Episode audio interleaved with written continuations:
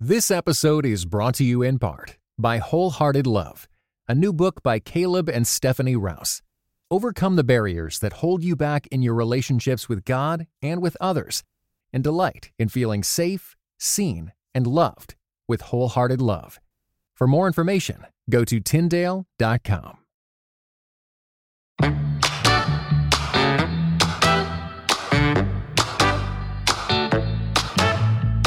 Well, hey everyone, welcome back to the Worth Your Time podcast. If you are listening for the first time, I'm so glad you're here. Thank you for coming. If you're back for the second time or the 10th time or the 31st time, I'm even more glad you're here. Thank you for coming back to see me. Today, my guest is Tricia Lopez Davis. She's an author, a speaker, a pastor, a mom. Tricia and her husband, Justin, started Hope City Church 2 years ago in Indianapolis, and last year they adopted 2 children, a brother and a sister, at the ages of 7 and 9. They also have 3 older sons, so Tricia has kids in all stages of life right now. In today's episode, we talk about how this adoption came about, how they raised $35,000 in just a few days, and got the whole thing done in really just 3 weeks' time. Pretty crazy, but incredible. We also talked about how Tricia and her husband walked through his infidelity in their marriage while they were leading a church, and the lessons she learned enduring that very hard season. Ultimately, it led them to create a marriage ministry that is helping others share their story and shed light on an issue that is so hard to talk about. Not surprisingly, I teared up a few times during this interview, and there are some golden gems of wisdom in here. Tricia shared her heart with me, and I appreciated everything that she brought to share with you guys today. I know you're going to walk away encouraged, and I hope that you enjoy this interview with Tricia Davis.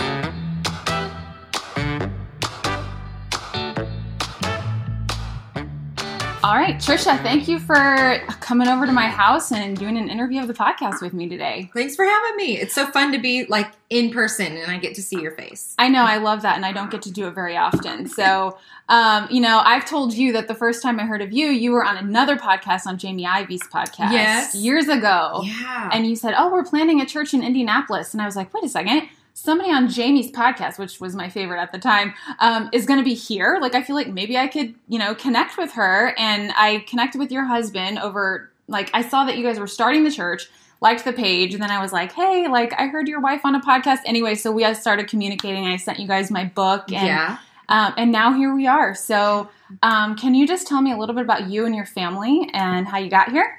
Yeah, it's so funny. When I think of Jamie's podcast, I think of 2 things. One, she interviewed me after having this like super raw experience. Yeah. And when I think back on it, I thought I probably should have taken a time out before I did that podcast. So if you've never listened to it, hop on. Back in the archives. Yeah, way back in the archives. And then 2, we talked about adoption, mm-hmm. and that my husband and I had prayed about it. We were thinking about adopting through a program out of Ethiopia, and then adoption closed. And then we never kind of revisited. So now fast forward, you know, 5-6 years later, my husband and I were living in Nashville, Tennessee at the time of Jamie's interview. My husband was on staff as a pastor there.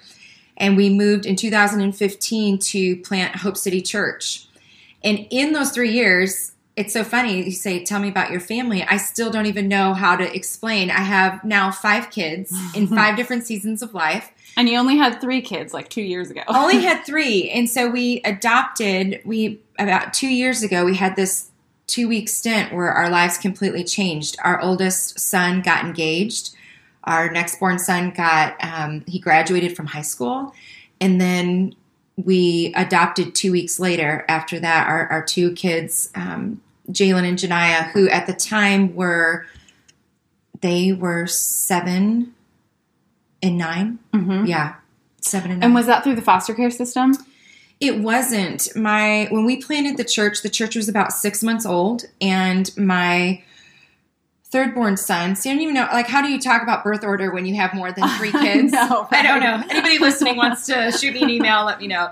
But he found a friend at school. They became really good friends, and his mom owned an adoption agency. Oh, okay. And she only works with babies, infants. So this was very rare that our son and daughter even came to her desk, but they are the oldest of 5 kids. Wow. And so the 3 younger kids had been adopted by a family, and they were just really desperate to find a home from Jalen and Janaya, or they would go permanently removed from their mom into the foster care system.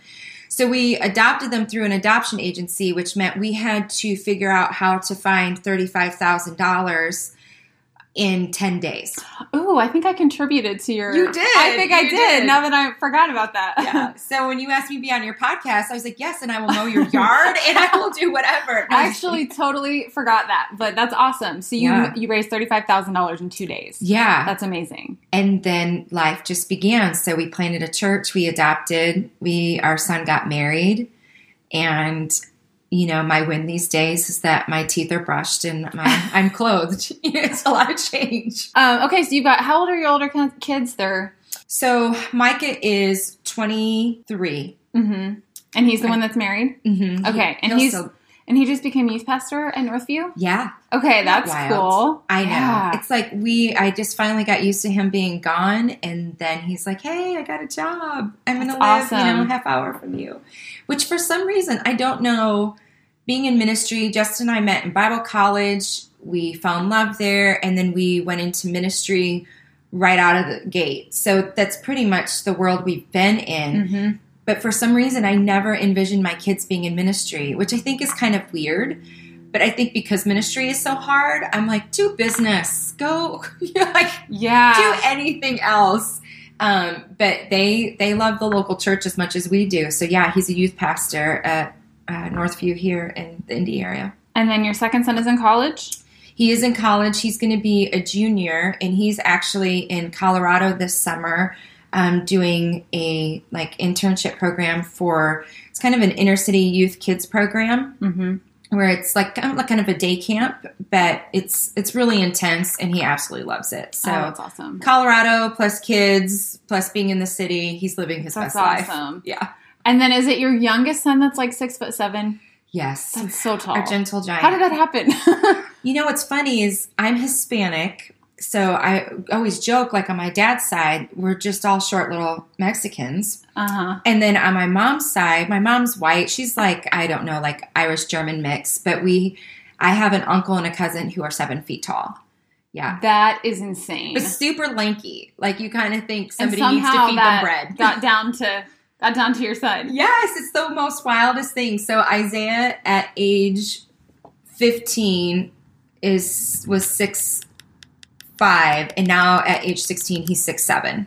That must be so crazy at his school. Yeah, it's nuts. It's funny when I hug him, I literally have to look up. Maybe sometime one day have to jump up to say, Oh yeah, I saw your family picture, and I was like, it makes your husband look like he's kind of short, but he's not. I'm sure. What's crazy is in the midst of all the changes of the past 3 years, he was shorter than me in 2015 when we moved here. I'm 5'6", and he was probably 5'3". Oh my gosh, that's so crazy. Yeah. Talk about probably having a lot of food to stock up at your house. Yeah. And when both your other boys were there, I can't imagine. My sister has 4 boys that are 6 and under right now. So she's like, I cannot imagine what our grocery bill is going to look like when these kids are teenagers. It's going to be crazy. Insane. I say it's why processed foods were created, because boys you'd have to make 2 full casseroles every night to feed the children. Yes, so that makes sense. Well, I want to go back just quickly to the adoption story that you were talking about. So how long after you met the kids did you end up actually adopting them and bringing them into your home? It was a 3-week process. We, our son, I distinctly remember because Elijah, our second born, had graduated from high school on a Sunday. That next Monday, we talked to our kid's birth mom for the first time. That following Saturday, we met Jalen Janaya for the first time. And then they came to live with us the next week. So it was it was quick. And two, we had to raise the money. And then we didn't think there's no way we could raise $30,000 in the time that was given, and we raised it in 8 days. It was we can't take any credit. It was literally people who just believed in this, believe in adoption, and believe in just Jesus loving people who are we're all in. So it literally was manna falling from heaven. And so when that happened, it was okay, we can do this. And I'll never forget our first night together. My sister, my older sister has 5 kids, and all of them have different dads. We call them the children of the world. I'm super close to all of them. I love them. But we call them the children of the world because one looks Hispanic, 2 are really dark-skinned, 1 looks Puerto Rican. My sister looks Mexican, even though I look white. And so I'm used to being around, like, African-American hair, but it's boys, not girls. Yeah. So when my daughter came to live with us, she's like, can I let my hair out? I was like, absolutely. And any of my African-American sisters listening know where this story is going. Yeah. So she lets her hair out, and I was like, oh my gosh, I don't know what to do with it. So I've heard it's very overwhelming. It was. And so thankfully, you have some really amazing African women in my life that I'm like, so I let her hair out. What do I do now? And they're like, you need to get this product. And now I'm pretty proud of myself. I can do beads and braids. It takes a long time though, right? It does. But like I've waited so long to have a girl. You know, Justin and I have been married 24 years that I just like I absolutely love it. Is she into like a lot of girly things like dresses and things? Yes. That's fun. Yes. That's fun. Not that it's good or bad, or, you know, right or not, but like if it is, like you get that and you want you want to do that as a mom, that's really awesome. And she's a morning person. I say and I'm not, and the rest of my family really isn't either except maybe my husband, but Janaya literally wakes up with like unicorns and rainbows coming out of her face. Awesome. Like she's just always happy. And so in the morning, as soon as she wakes up, she just wants to give me a big old kiss on my lips. And I'm like, I can be a morning person. So you're not a morning person. No. Oh my gosh. What time do you get up in the morning? Oh, it just depends. Anywhere from usually around 7. So are you a night owl? I'm neither. You're just like, I like to sleep. I just like to sleep. Yeah. Yeah. I mean, I'm a day person. Like, I just go, as soon as I'm up and running. Yeah. And then when my head hits the pillow, I'm like, unless you're broken. You have coffee here. Are you, what's your Starbucks drink of choice? I'm a tea person. Oh, that's tea. Yeah. Okay. I love coffee. It's probably better for your body, I'm going to say. Yeah. Probably not the amount of sugar that I have probably in it, but tea person. So. Well, so how – I can't imagine, like, that's such a drastic life shift. Like, you guys are leading a church. Mm-hmm. Your kids are growing up, 2 out of the house, and then all of a sudden within a 3-week period, you have 2 younger kids. Now, I remember on Jamie's podcast, you had said, we're thinking about adoption, and I don't think we'll just adopt 1. We'll probably adopt 2. Mm-hmm. So it's like, okay, like that actually happened. Yeah. Number one, like, how did you know, like, this is the right thing? Like, hit go, like, let's make this happen. Yeah. And 2, how has it been, or I guess what have some have been the biggest struggles that you've had since doing it? I cannot explain it. I just always envisioned that we would adopt siblings. And my sister has been through a lot of hard life experiences. And so I always assumed I had this fear for some reason that something tragic would happen to my sister. Mm-hmm. Just growing up, our family has experienced so much trauma. Like it's so ridiculous that, you know, to laugh it off, or like we could totally rule Jerry Springer, you know, because it just, at some point you're like, Tricia, you have to be making up these stories. And so I think there's a bent to me that thinks more on the worst case scenario side. So in my mind, I always thought maybe it was my nieces and nephews, something would happen and God was just always preparing me. But now that they are grown and, you know, they're all thriving in life, it was almost like there was a relief and a release that maybe that's not what God was calling us to. And so when Jalen and Janaya, as soon as I saw their picture, it's like I just knew. It was like God had prepared me. I knew that they would be siblings. I knew it would be a brother and sister, and I knew that their skin color would not match mine. It just – and so when I saw them, I'm like, yeah, this is them. And Justin had the same feeling? You know – He was more like I would talk about this and he would do the nice, you know, I love you nod. And you're like, I need more than this. Yeah. And with this, he was just like even almost more in than I was. It was so bizarre. Like that's your sign right there. Yeah. It was like he knew before I even knew. And he really championed, you know, the fundraising side. And it was just, our whole family, none of it made sense. It just didn't. And then it happened so quick that it was like, oh, we just did this. So. How did they adapt? Was it tough for them? Obviously, I'm sure it was. you know, the narrative of what we were told about their story was not even close to the narrative of what was true for them.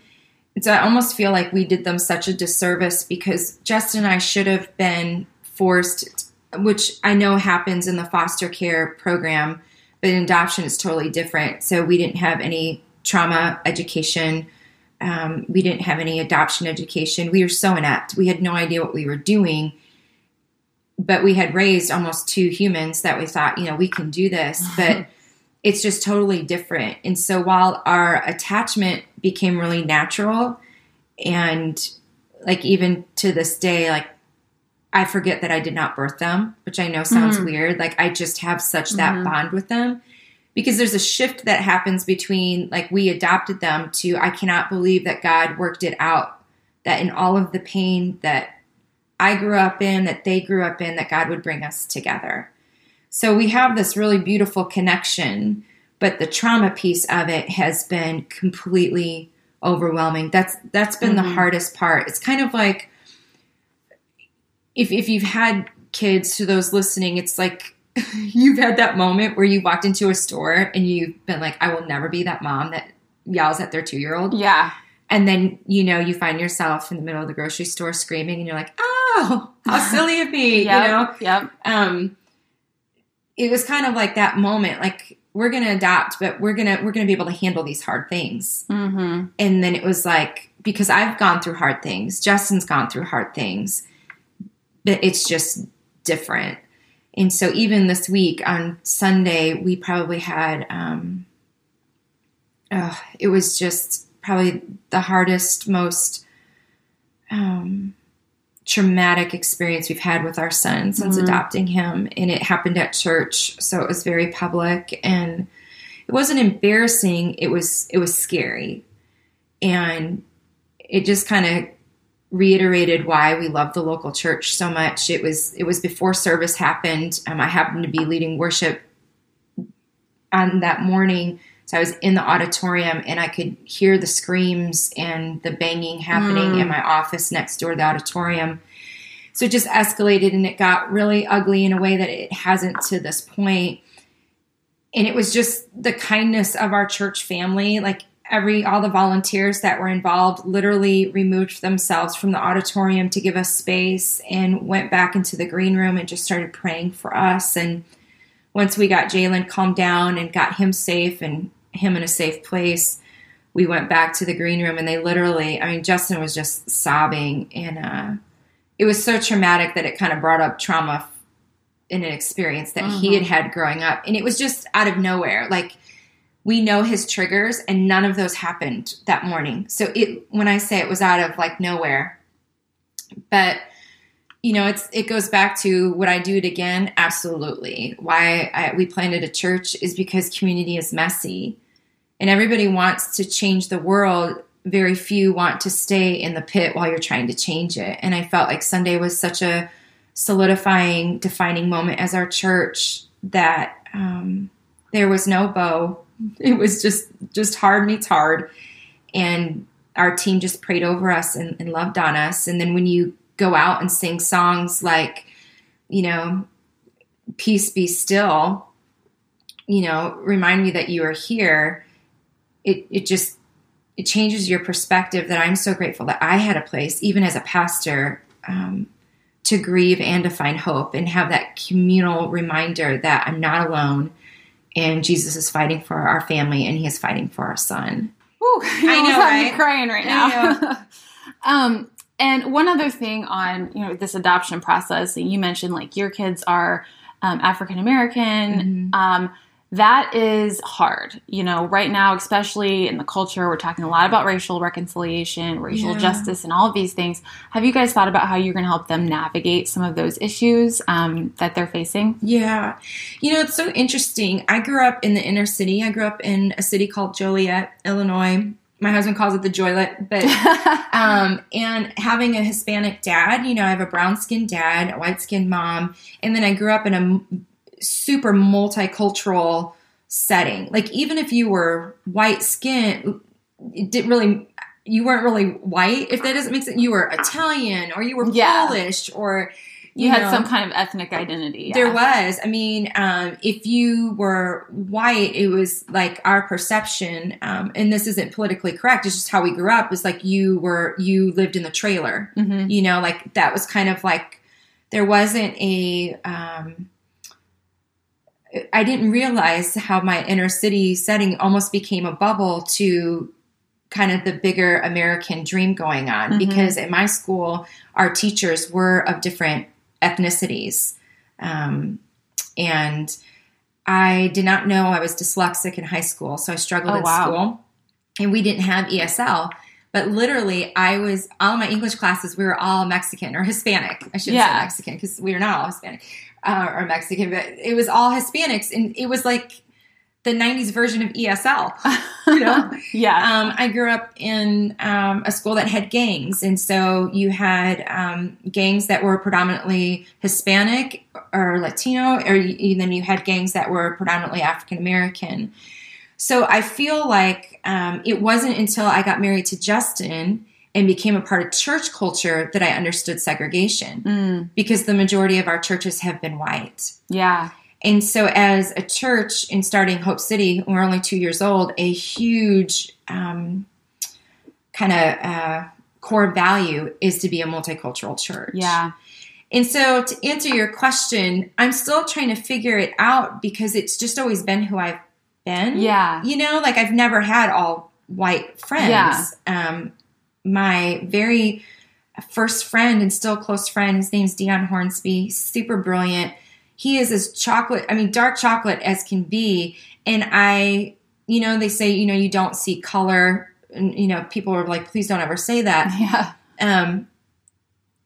It's both true and not true. Like I saw his color for his heritage. Mm-hmm. You know what I mean? It's like saying I didn't see, my friend who's Asian, like I had a friend, like their family they didn't celebrate Christmas because it wasn't part of their culture, but they did Chinese New Year. Yeah. And so I saw him as Chinese, but I didn't see him as different because his skin color was different. Yeah. I saw him as different because culturally he doesn't like Santa, and that really put me off, Yeah. Like you don't like Santa. Well, I do. I think it's hard. I mean, it's hard to like, there's so many different opinions on it, and it's so layered, and it's like there is no, I don't know that there is a right way, and it's some things you just have to deal with like as they arise, like you can't ever fully know, and every family is different and every kid is different, and how you would deal with it in Carmel, Indiana is going to be different than how you're maybe going to deal with it in Southern California. So yes, absolutely. And I think that's kind of my response is I need to educate them in the history of African-American culture and the realities and the hard truths of it, and honor it and allow them to be knowledgeable in it.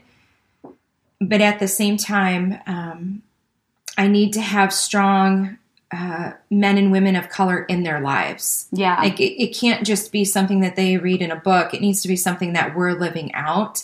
And I've been really grateful who God keeps bringing to our church to be that example. And so it's not like we don't have the token person of color in our church, or we don't have that token person of color in our family. And the gift with my sister's kids is, they're all from different backgrounds. Yeah. And so it's very normalized. So I think it's twofold. It's honoring the history and allowing them to know, to be educated, so that my kids never say racism doesn't exist, because it does. And I have to prepare my son that when he gets pulled over, hey, here's some of your realities that are going to be different than your brother's realities. And at the same time, letting him know that the world is his oyster, and we're going to do everything in our faith community and as a family that he has equal opportunity to chase whatever dream it is that he wants to chase. Yeah. But statistically, his story, him being African-American, his chances of not ending up in jail are, the odds are stacked against him. Yeah. But that's, he has PTSD. He has what's called IED, like Intermittent Explosive Disorder, which is what unfolded on Saturday or Sunday. And so that comes with its own challenges. But from my own story, when I've seen what God has brought me through, like, I can't put God in a box of healing. I mean, I truly believe, and he has a psychiatrist, he has a counselor, he has his family. We're doing all of the hard work that we can. But then there's just the miracle aspect that we are begging God to show up in his life. And he's young enough. Not that that doesn't affect him, but, you know, a lot of kids that are older never get adopted. Yeah. And I think that he's got his statistics go, you know, way up in a good way. Yes. You know, because he's with you guys. You know, just thinking of my husband, when I look at the statistics for his life, you know, talking about my book, I mean, they were not good and he didn't have anyone. So, you know, it's like, I look at that story and I think, yeah, God showed up there. God can show up here. Yeah. So, yeah, I love like the, kind of the oxymoron of the title of your book of Cloud Nine, you know what I mean? Like just, I don't know. It just struck me in such a good way when I think about Jalen's life and even our life. I mean, you know, kind of our story of my husband and I, 10 years into marriage, we plan a church, we're doing everything successful. We've got our 3 little boys, and then our marriage implodes. My husband has an affair, and it just like life just falls apart, and it was public, and we lost our church. But that season, what it taught me is that failure is never final. Mm-hmm. In that when you hit rock bottom, there's something, I don't even know what to call it.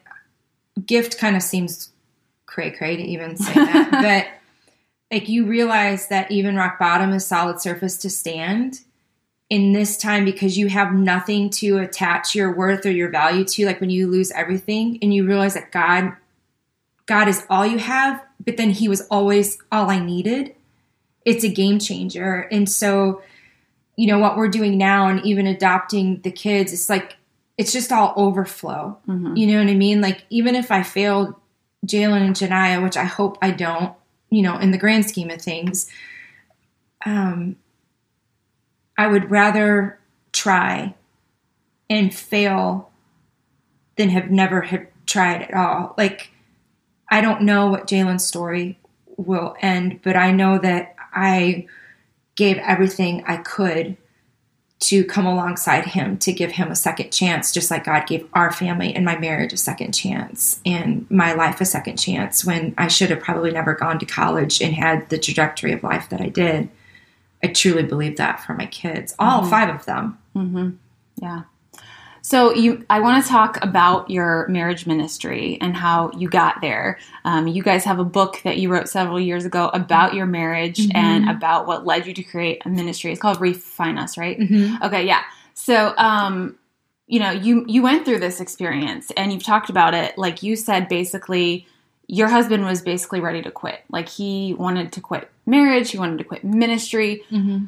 Like, how did you get through that? I mean, that is tough. That's something I'm sure you never expected to go through. I mean, like, you know, you're this all-American family. Like, you have a church. You're the pastor. I mean, and then this happens. So the question is, how did you get through it? And, like, what's kind of I know we don't have a lot of time, but the short story of, you know, from start to where you started the ministry. How did that happen? And how'd you guys get through that? Well, we were separated for 2 months. And when the confession happened, Justin wasn't broken. And so he was just in a really dark place, and kind of just going back to that rock bottom moment. It was a defining moment where I felt like God was saying, okay, I have to choose. Like, I can choose to stand up and be the same bitter person, or I can choose something different. And for me personally, before my marriage even began to heal, it was like a dependency on God, thinking I was going to be a single mom with these 3 boys, and I'd been a stay-at-home mom. And it's not that I couldn't work, I didn't want to work, but I decided to be a stay-at-home mom, so just figuring out life. And so it was like taking the next step, and so I did. And in that process, Justin became broken, and we went to intense therapy. And you don't just like wake up and say, I'm going to have an affair on my spouse. Mm-hmm. Like, you drift to that over time. And when you don't do the hard work to deal with past wounds, they will always carry into your present. Mm-hmm. And so I think Justin was trying to do the best that he could with the wounds he was carrying.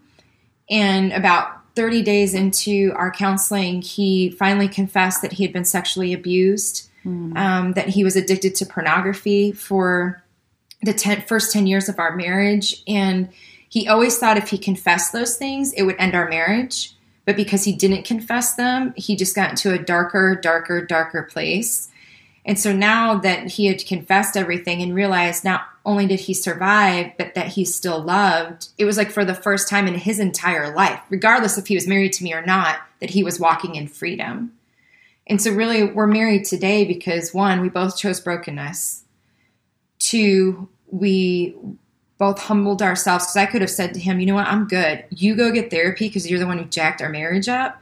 But I knew that I didn't cause the affair. I will never own that. But I did aid and abet in the brokenness that was happening in our marriage. And so just us both finding healing from our past wounds. And then he became an executive recruiter, like recruiting bankers. Mm-hmm. And he would never say this, but he was like number one in the United States. We were going on these things called President's Club trips. Oh my gosh. I'd never heard of. And so when we were sitting on a beach in the Grand Cayman Islands, I remember having my little drink and I looked at Justin and I was like, baby, cheers to never going back into ministry. And yet. And so about 3 years after being out of ministry, we landed at this little small church, and the pastor, I don't know, out of nowhere came up to us and said, I don't think God's done with you in ministry. And I was like, oh, thank you, Pastor Carrie. But that's cute. Yeah, not happening. And so we ended up going through a 2-year restoration process with that senior pastor that involved our church plant. And when we stepped back into ministry in 2009, the elders of the church we started literally came and physically prayed over me and the 3 boys and Justin, just kind of launching us back into ministry. And people say, well, did that feel full circle? I was like, oh, no. Life felt full circle when I chose Jesus again. Yeah. You know, because he doesn't care what I do with my life as long as I love him. This wasn't like, oh, now I'm in God's will. Yeah. It just was overflow. And so 2009, we shared our story at a local church here in Indy, Traders Point. And when we shared our story, it was the first time that we realized that we had a story that other people needed to hear. And so Refine Us was really birthed out of not having, 5 happy hops to a healed marriage. It was more out of our prayers that we're going to go first with our story and let you know how messed up we were and how God healed that mess and redeemed our mess and that we're living in wholeness. And we're going to go first in hopes that you'll go second. Yeah. How do you deal with being pastors? And I think people elevate pastors to this kind of lofty thing. Yeah. And one of the things I've read in my research of trying to ask people, why did you leave church? I've actually heard a couple people say, well, the pastor had an affair or something like that. How do you navigate, I guess, being kind of portrayed by people as this, holier than thou thing when you know that you're not? I think if you were to say that to our congregation, they would laugh at you. They think that's so funny because our mess is so... and at that story of my husband and I, it was 10 years into marriage. We'll be married for, I think, 24 years. So that story is almost 15 years old.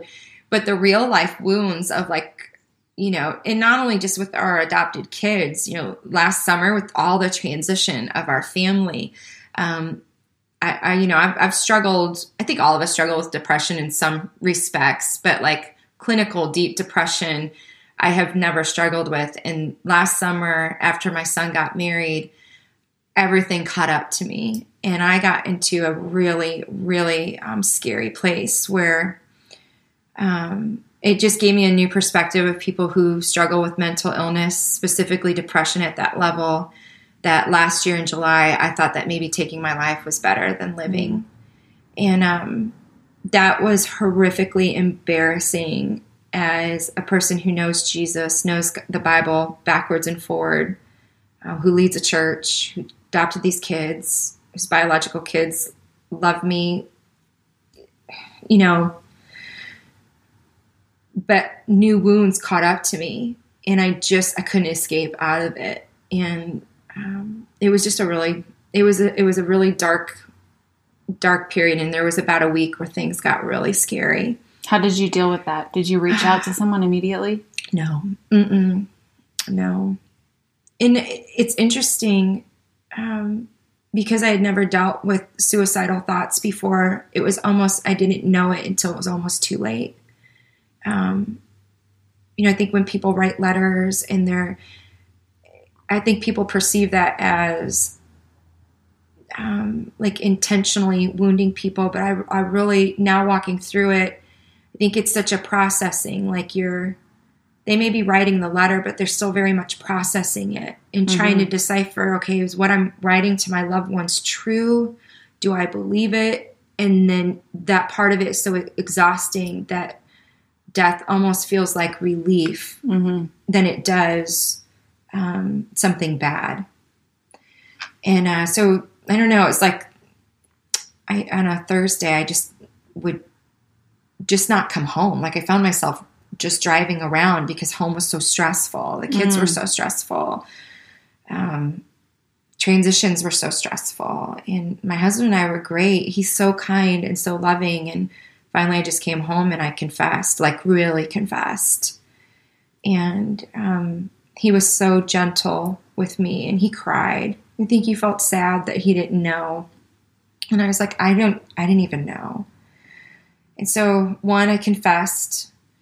And then my family showed me grace instead of being angry with me or and the reason I tell you this story coming back to the church is I was supposed to speak at church and I went on a unplanned sabbatical.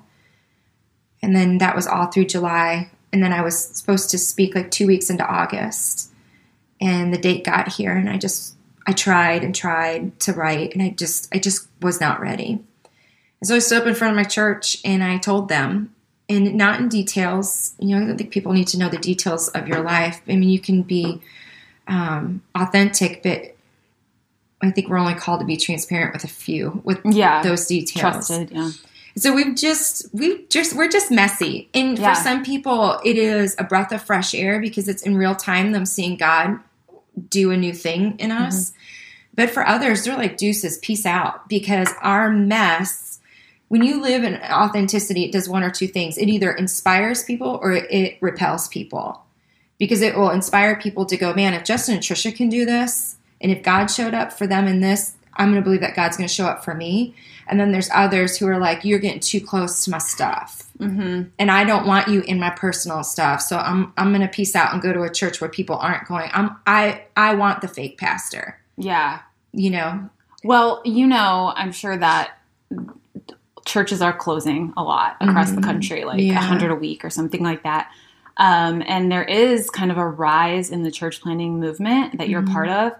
Do you think that's part of it, that people are done with the fake and there's more authenticity inside of a newer church, a smaller church, one that is more focused, I guess, not so much on hundreds and thousands of people, but on these 200 people or 50 people or 10 people? Yeah. How do you think that plays into why maybe people are leaving the old church and more prone to join new churches? Yeah.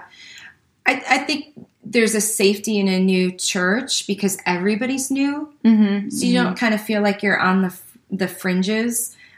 Justin, my husband, would be so much better at knowing the statistics. I'll email people. He will know statistically of how people come to new churches. But I think for Justin and I's story, the coolest experience we've had in planning Hope City is because we are brand new, you don't have inside elders. You kind of have to get an outside advisory team, elder board, however you want to phrase it. And so our overseers for almost the past 3 years are senior pastors.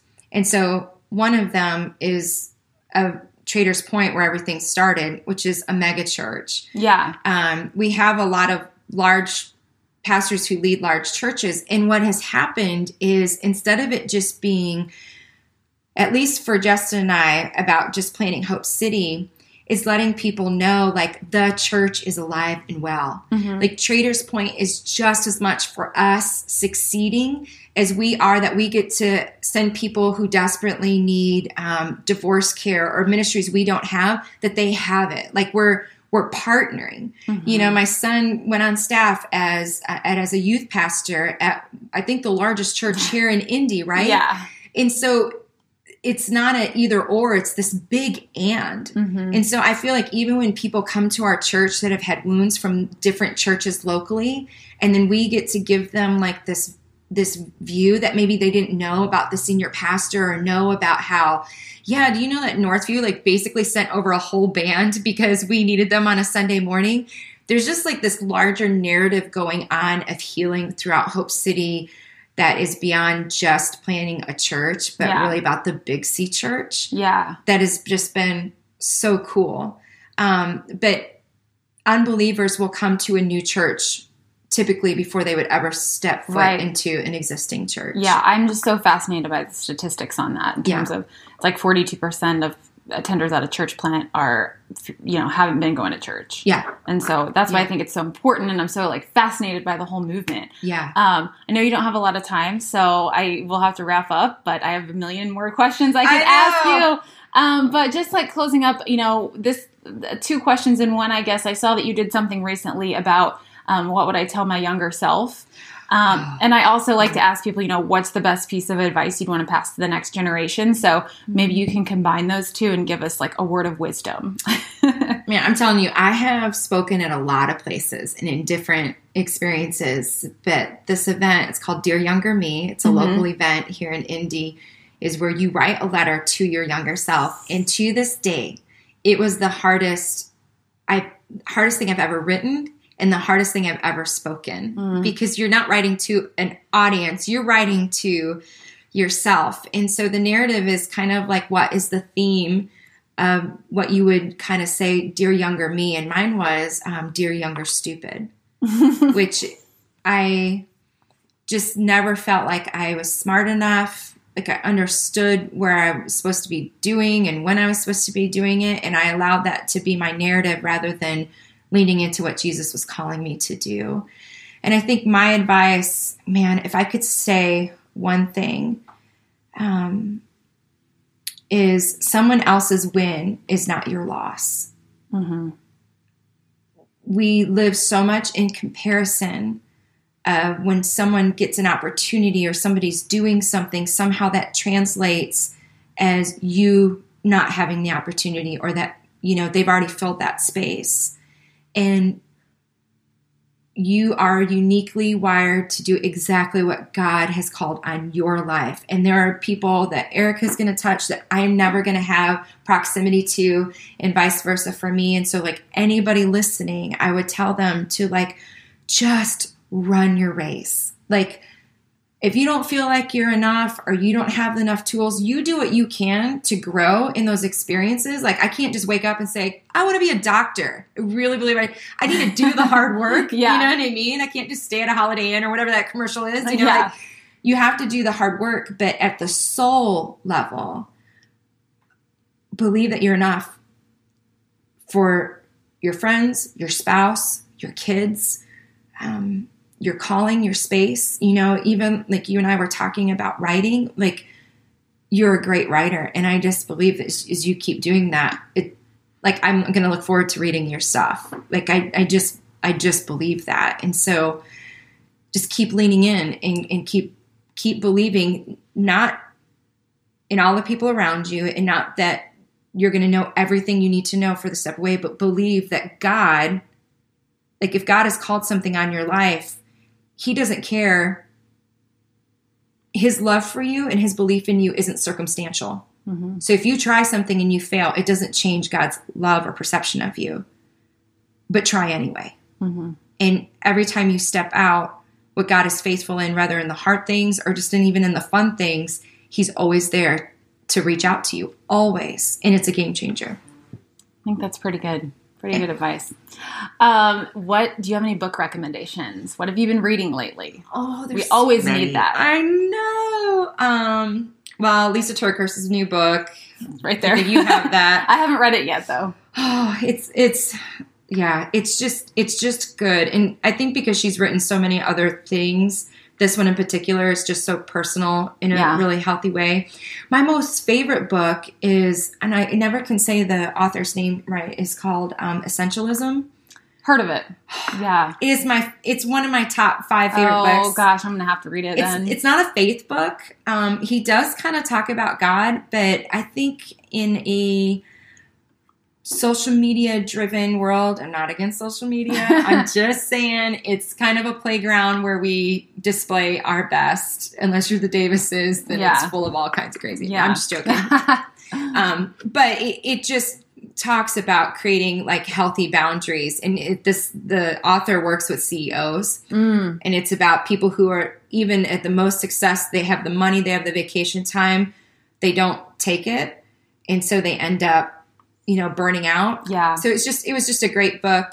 And then Outliers which is an Malcolm Gladwell. Those are my 2 favorite. I know there's more recent ones, but those like... No, it's always good to get the classics. Cause there's so many that it's hard to ever read them all. So yeah. So I feel like Lisa's is kind of my newer, book that, and I know there's one other that I'm like, why did I not tell them about that? But what about podcasts? Do you like those? Or are you a podcast listener? I am here and there, but sadly, it's more like what people send me. Yeah. Well, that's probably better because you get the best of the best. Yeah. So I've kind of listened to all different kinds of podcasts, but I don't have one that you're like every week. Yeah. No. It's hard. I go back and forth. There's some that I love. What's kind of your favorite right now? Oh, that sounds fun. Annie Downs. Oh yeah. Love Annie. Well, she's doing 2 a week now too. So sometimes I'm not as into some of the themes that she does. Like when she did couples, I wasn't into that. Yeah. But now she's on Enneagram. Yeah. So I'm looking forward to my number, which is 4 coming up to see what they say about it. Do you know your number? 3. 3? Okay. Yeah. I got a 3 wing. So yeah. But I'm just now I don't know much about it yet. Yeah. No. I took the test and everything, but I just know that my husband is 6. And that's really different than a 4. Well, she's hilarious. We've known Annie. We went to the same church when we lived in Nashville. Oh, I think and she knew that. Is what you hear. It's truly is. Well, it's her. I met her at that event. Remember when I met you at that event that's right. in Indy? Yeah. So that was I met her briefly, but I was I started liking her more after that, even more than I already did, because she really is exactly as she sounds and just so authentic and so great. Mm-hmm. So I love her. I've always been a Jamie. I've always had Jamie on my on my list. So those are probably a couple. Oh, Dax Shepard. I listen to his podcast. He's an actor. And then there's another one that I've had. I can't remember. Have you ever listened to Mike Foster's Fun Therapy? What is it called? Fun Therapy. Somebody recommended that to me. I haven't tried it. Mike is a friend of ours, and he's I call him the Christian Mr. Rogers. That sounds that's not kind. But if you watch the Mr. Rogers movie, but he just they're intense in a really good way. They're very raw, but he's got this warmth about him that is just kind and gentle. He is the person you always wish you had in your life. But it's a great podcast. Just have tissues. That'll probably be what I listen to as soon as you leave. Now that you've said it. Well, thank you so much for coming on the podcast today, and I'm looking forward to getting this episode out here. I know a lot of people are going to benefit from a lot of the things that you said. So thank you. Thank you. Well, hey everyone, I hope you loved that episode. I know that I did. I was so grateful for Tricia stopping by the house. If you've been enjoying the podcast, do me a huge favor. Head over to iTunes and leave me a quick rating and review. It truly only takes about 30 seconds. You can leave, 1 sentence, but it means a lot and helps me spread the word about the podcast. Also, I would love it if you would join my email list. You won't miss any episodes. And I also send out a few other items, things I've been reading, things that are important to me. So if you just head to my website, ericaanderson.com, you can sign up for my email list and you will get 1 email per week, nothing crazy. And I would just love to be connecting with you on a regular basis there. So thank you so much. Looking forward to connecting with you next week. And I will see you next Tuesday.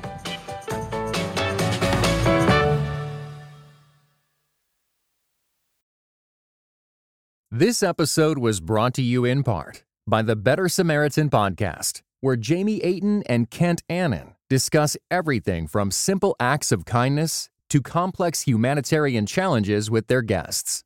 Want to learn how to faithfully do good better? Find insights at The Better Samaritan.